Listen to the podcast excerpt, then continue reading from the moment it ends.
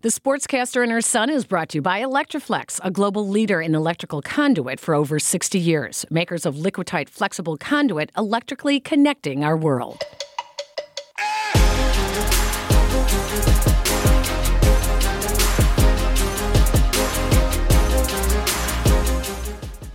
Hello, everybody, and welcome into the Sportscaster and Her Son. I'm Peggy Kusinski. This is the show where sports bridges the gap between the generations.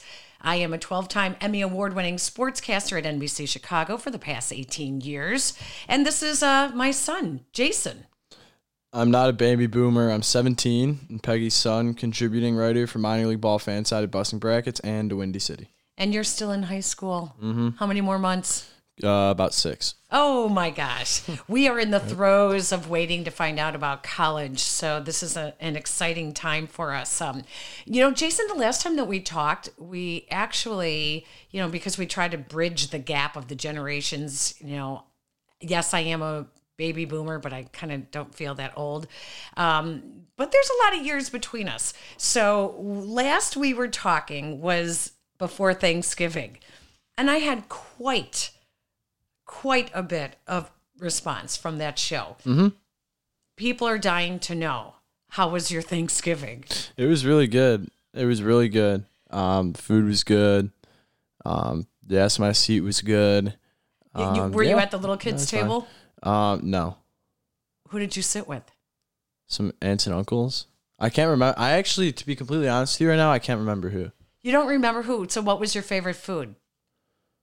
Um, the turkey was pretty good as always. Um, sweet potatoes are good. Nothing's nothing stood out crazy this time. it's time. like two weeks ago, so I can't really remember. Oh my gosh, I'm the one that's not supposed to be able to remember things, not you. Well, you're 17. You should everything should be on the, the forefront of your mind. Right. All right. Hey, in this episode, David Ross joins us fresh off of being named the new manager of the Chicago Cubs. How long did he know that this was going to happen? How did he prepare? And we have heard about the fake press conferences that the Cubs front office put Ross through in the interview process, but we'll find out what did David Ross actually ask of the Cubs. And we'll hear some stories from Ross confronting Cubs All Star first baseman Anthony Rizzo. Everything's not always all that rosy or should we say Rossy? So, Jason, let's start before we hear from David Ross. We are in the hot stove baseball talk right now. Let's start with the Cubs since we are going to be talking to David Ross. Tell me about the Cubs in the offseason. So much chatter that this is the year that they are going to free up some of that money. Um, who's going to go? Willson Contreras? Is it Kris Bryant? Is it Kyle Schwarber? Well, actually, just yesterday, Willson Contreras posted a picture of him like walk. It was like a picture of him in the Cubs like like the tunnel to the clubhouse, but it like was kind of something that like you'd post almost like if you were leaving a team. So Ooh. that raised some eyebrows on Twitter. I wouldn't look too deep into it. I just think I don't know how exactly they plan on freeing up money. I think that what they should look to do is you need to pick between Bryant, Baez, and Contreras. You can probably extend two, but there's no way you can extend all three. I think that Kris Bryant's gone, maybe even this week with the winter meetings. Um, I don't know what the asking price would be. I know that the grievance that he filed against the Cubs is definitely in the way of him getting traded, so that would need to be settled first.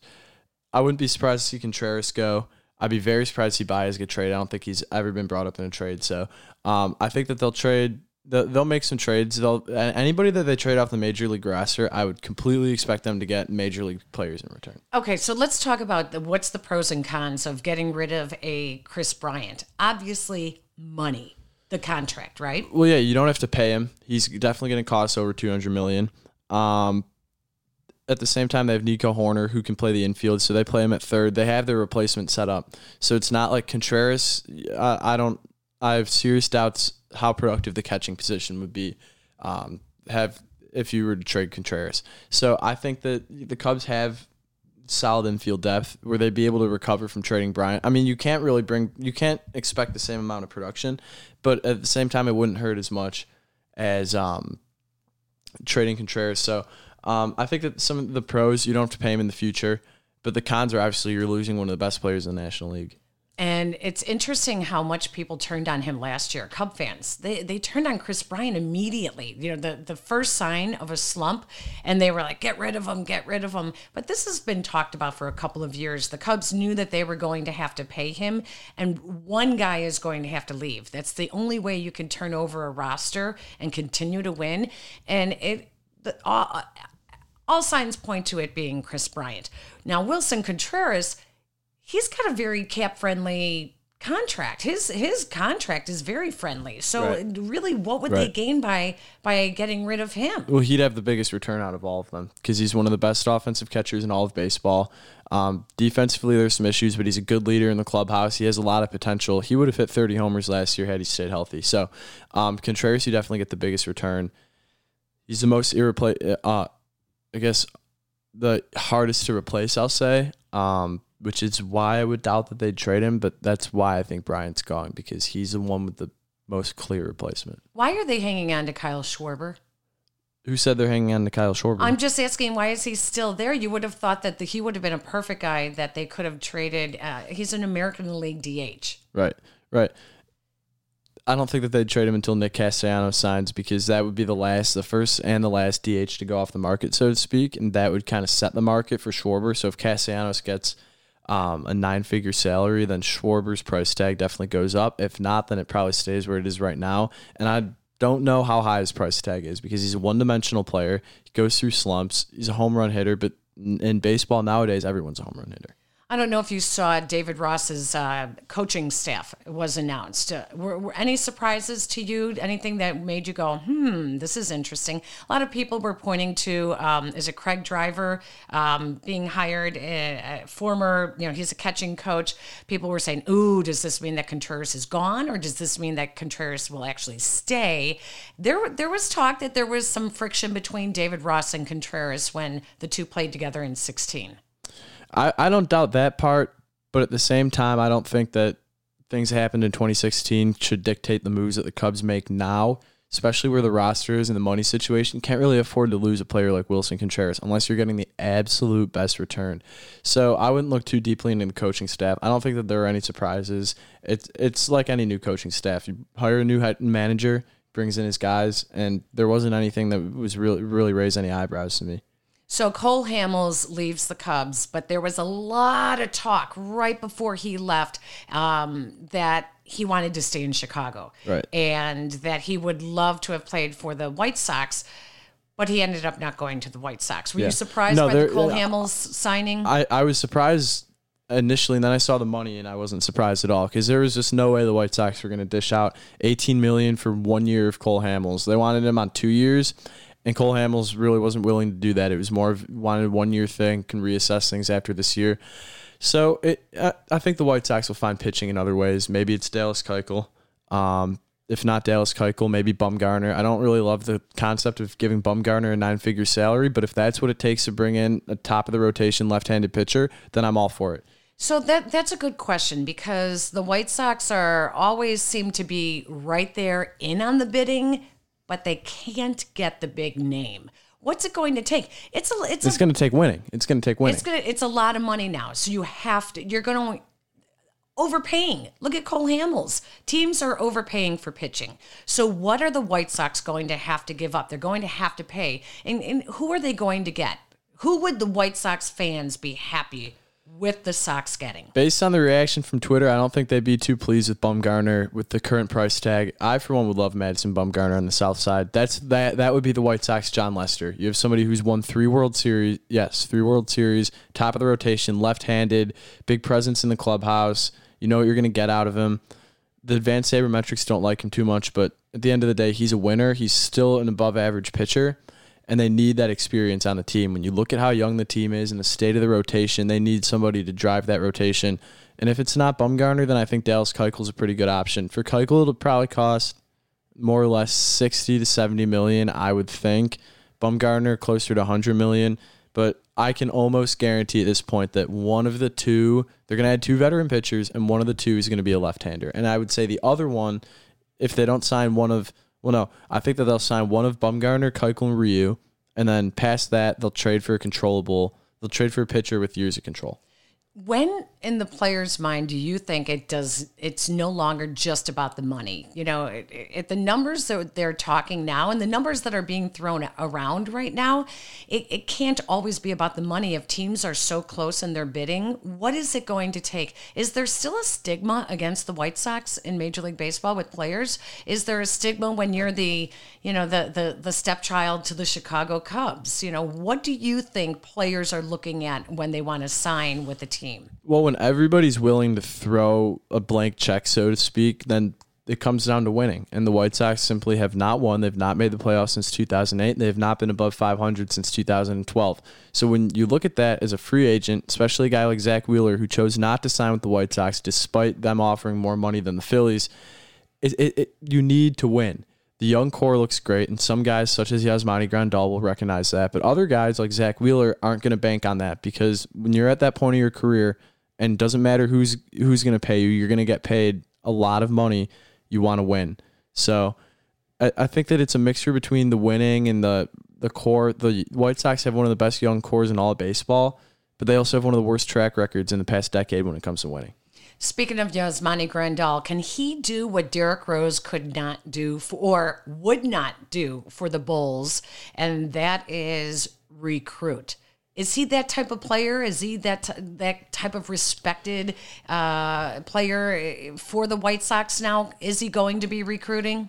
Um, I'd say he's very well respected, but at the same time, he's not exactly an established superstar. Derrick Rose at that time was an established superstar, and the expectation was that he would recruit. Yasmani Grandal, while he's an above-average catcher and player in Major League Baseball, is not an is not a player that is in the position in terms of popularity where you would expect him to recruit. So anything you're going to get out of him recruiting wise is a bonus. Obviously, he played for the Dodgers for several years, so he has ties with Hyun-jin Ryu, who's a free agent, Joc Pederson, who's a potential trade target. So he knows those guys well, and he can he can do as much recruiting as possible. But it's not like you're bringing in a bona fide superstar, superstar where it'd be an NBA scenario where you're you're going to form like a big three sort of thing. I don't think it's going to make that much of an impact. Speaking of Pederson, since you seem to be um, in, in the know with him in the past, um, what do you think? Where where do you think he's going to go? Where is he going to end up? He won't be with the Dodgers at spring training. They're for sure going to trade him. He wants out of LA. I don't know if it's going to be to the White Sox.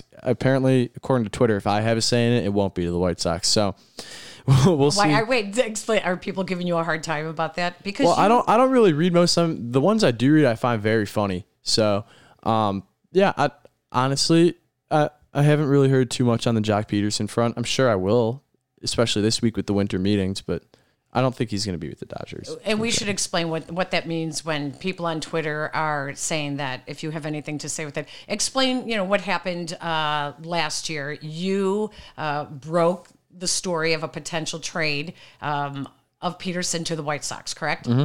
Right. And um, both teams caught on that it had been on Twitter on your account, mm-hmm. and um, some people blame you for that not falling through. Mm-hmm. Right? Yeah.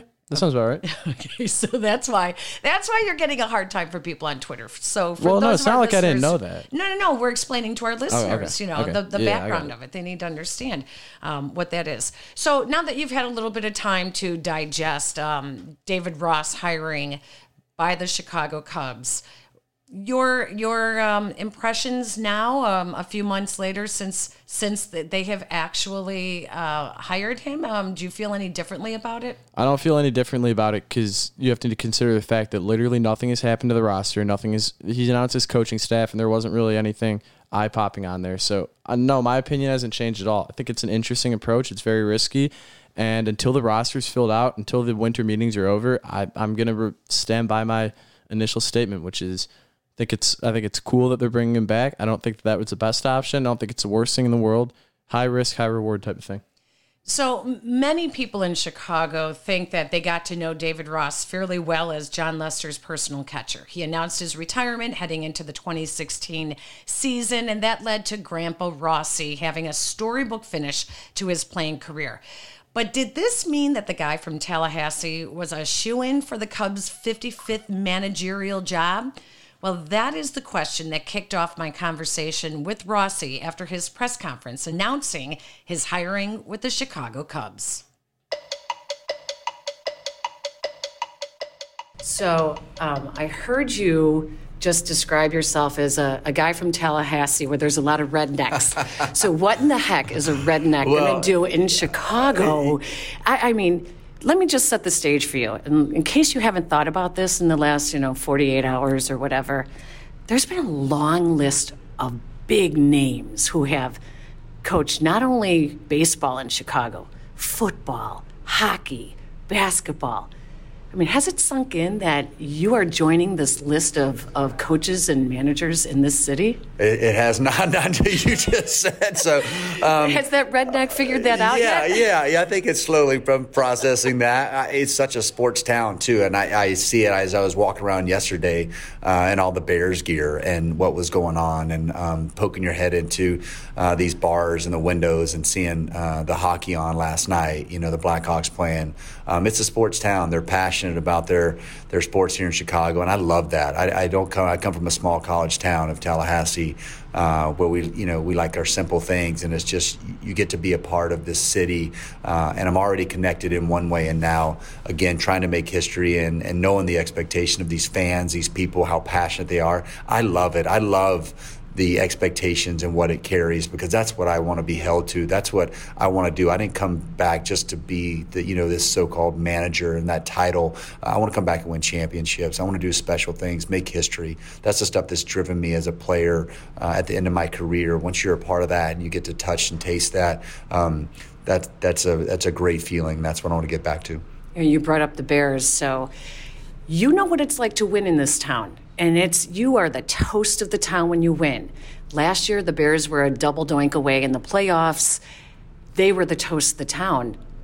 Now, yeah. four losses into a season, and everybody is going crazy. Are, are you prepared to handle the losing in this town? The winning's great. It's the losing that can be tough. The winning is great, but I think from a player standpoint and also from a coach's or manager standpoint, the winnings you're expecting. So when they come, you're off, you're on to the next one. The losings are the ones that drive you crazy, right? And you're passionate about how to fix it and how to how to go to work and and and get better. So that's what you focus on is how to continue to get better and and hold your group to a standard that is winning. And I've seen a lot of winning um, over my years of playing and, and what that entails and what those expectations look like the the losing will drive me crazy. I'll tell you that. I, I don't want to lose. I'm, I, I, winning is a passionate thing for me, and I've been a part of losing, and it's just not fun for anybody. So um, that's not on my radar. I want I want to continue to focus on the the aspects that I know that entail that come with winning, and as long as I can get my players to adhere to that, to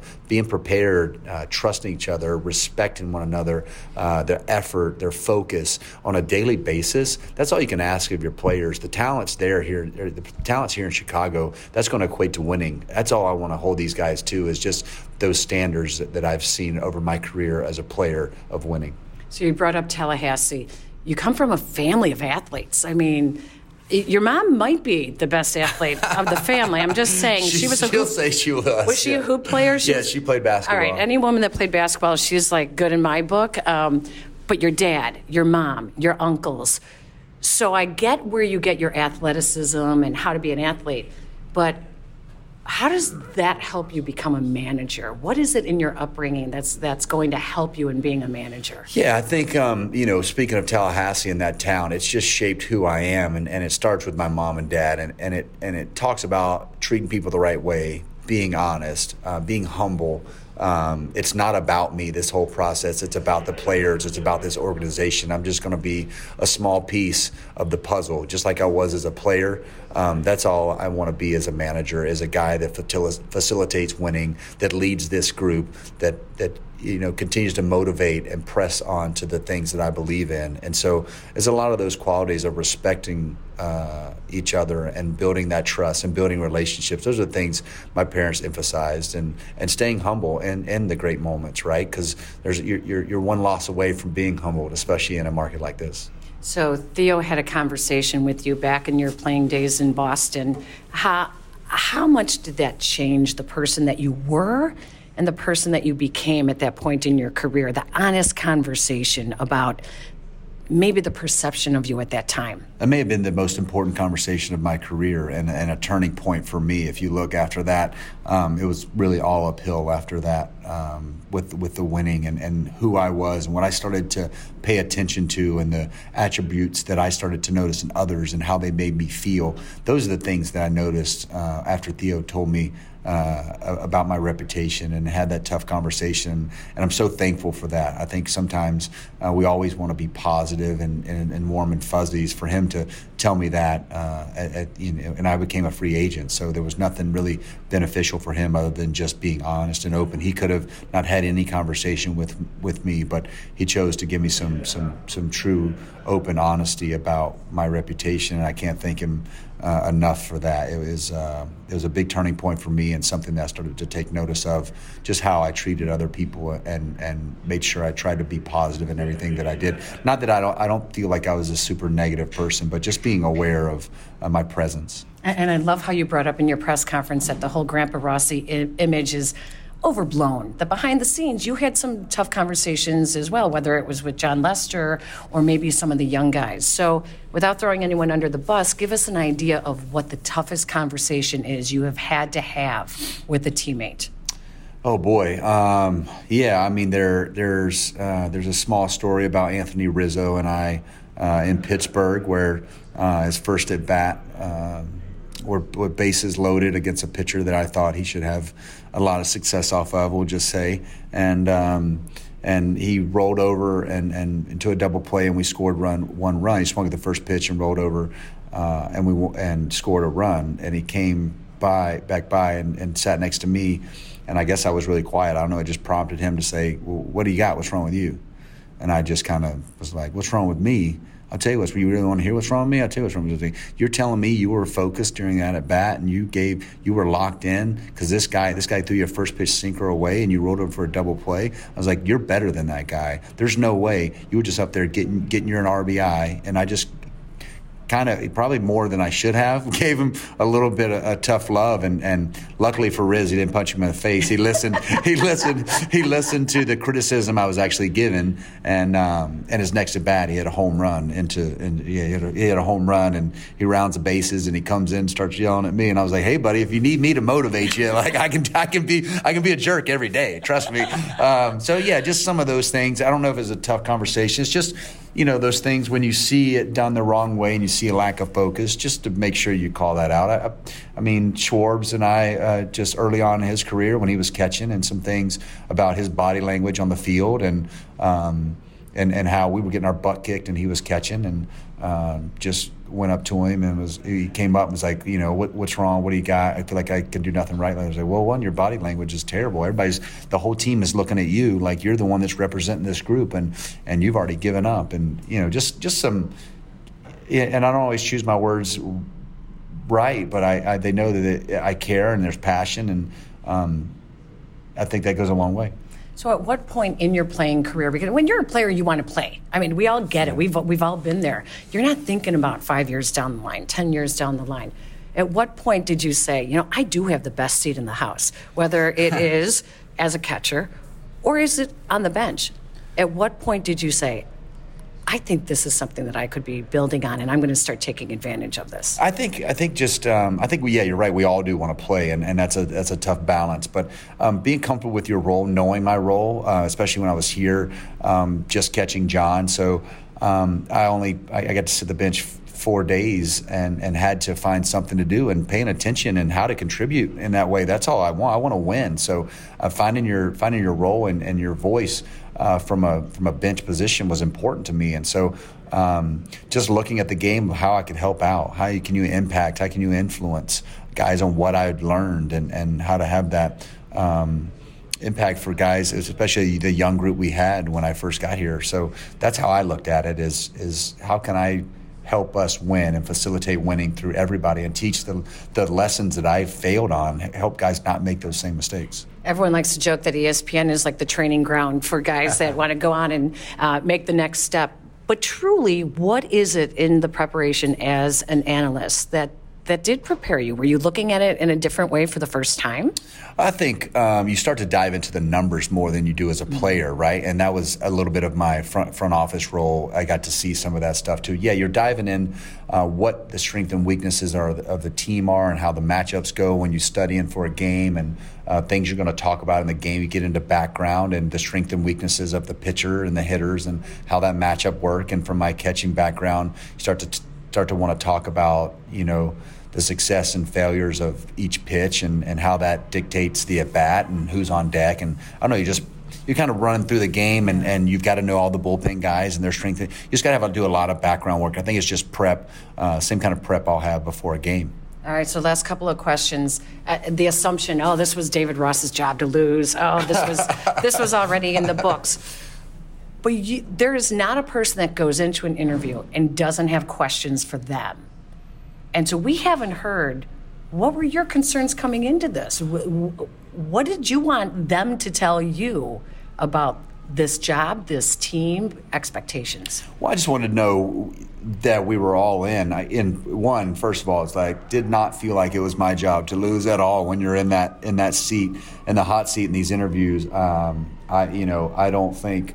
Um, to a man, I thought anybody was in my corner uh, at all when I was in it. Right, believe it or not, I Really? just yes, it was a lot of very.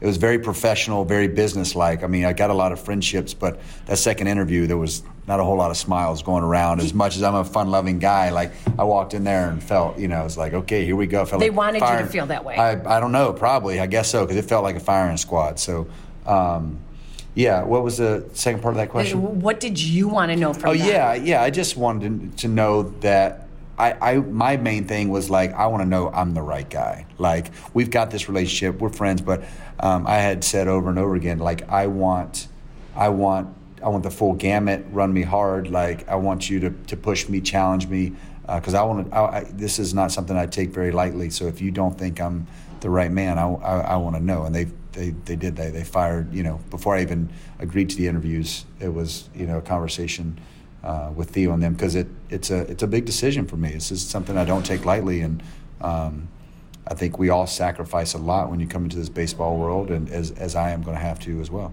All right, finally, it's the greatest move now for you know it's a it's a the future a look towards the future you're starting something new what were some of the greatest text messages you got from guys or you know who who were they from and what what were they Um, well, I'll tell you, like some fun ones first, like Riz and and uh, think um, Jon was like, "Do I, Lester's like, do I have to call you manager David now?" like, and Riz is like, "Congrats, Skipper." Um, some guys uh, were super excited with some some F yes and uh, you know some of that stuff. Guys, That was. Schwarber, That was yeah, Schwarber and Happ, yeah. Um, uh, I think some of the coolest ones that I got were former teammates that reached out and said, "There's there's not a man that I could say I, I would want to play for more than a guy like you," which pretty heavy. So That's that's cool. Yeah. So cool. Congratulations. Thank you.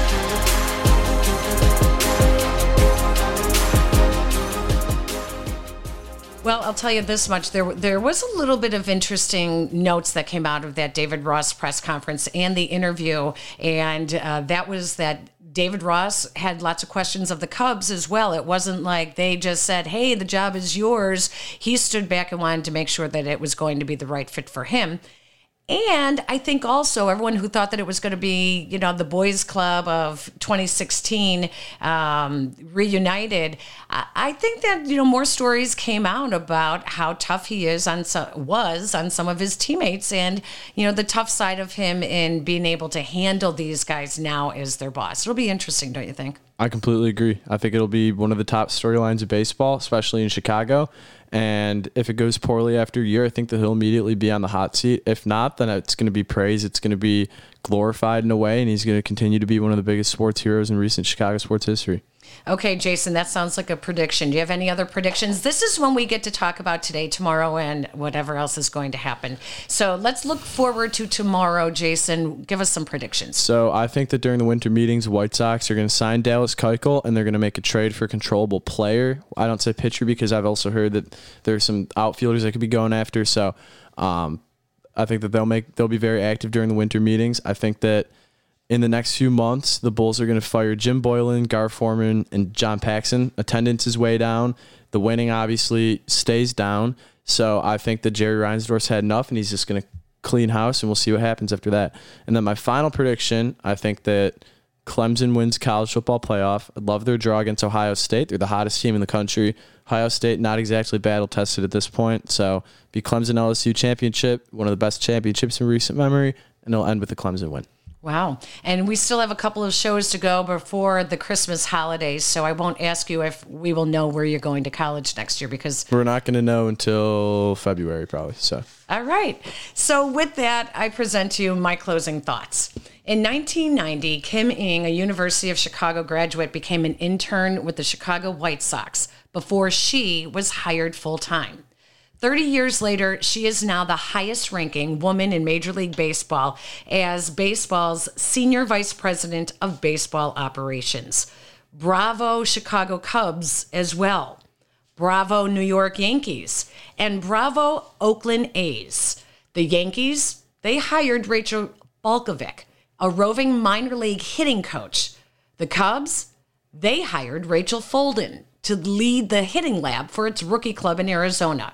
And a few years ago, the Oakland A's brought on Justine Siegal as an instructor in the Arizona Fall League, making her the first woman to serve as an MLB coach.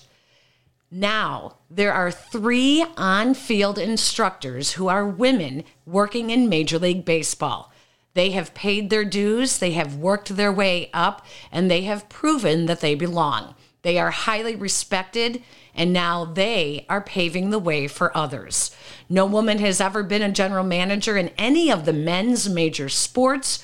Change can be very slow, yes. But in the age of sabermetrics, anyone who has a degree in sports analytics, data, or statistics can work on the field or in a front office too. Women have played the sport. The NFL, NBA, and Major League Baseball all have hired women coaches. And as change can be slow, women are being given the opportunity. And now it's only a matter of time before they become commonplace in the front office and on the field, court, diamond, or rink. And to you, I say, bravo for that. Our thanks to David Ross and the Chicago Cubs for access to the new Cubs manager for our show to Adam Yaffe for his amazing support and expertise in driving the podcast. And during our Thanksgiving episode, I forgot to thank Adam. We're very, very thankful for you, Adam. Thank you for everything that you do for the podcast. Our artwork and logo is designed by Shay Conander. Please subscribe, download, rate, and review our podcast, The Sportscaster and Her Son. We can be heard on SoundCloud, iTunes, Spotify, Google Play, and wherever you listen. Follow us on Twitter, Facebook, Instagram, and sportscasterandherson.com. You can find my stories on Fansided, my mom's on NBCChicago.com. Thank you for listening. See you next time, everybody.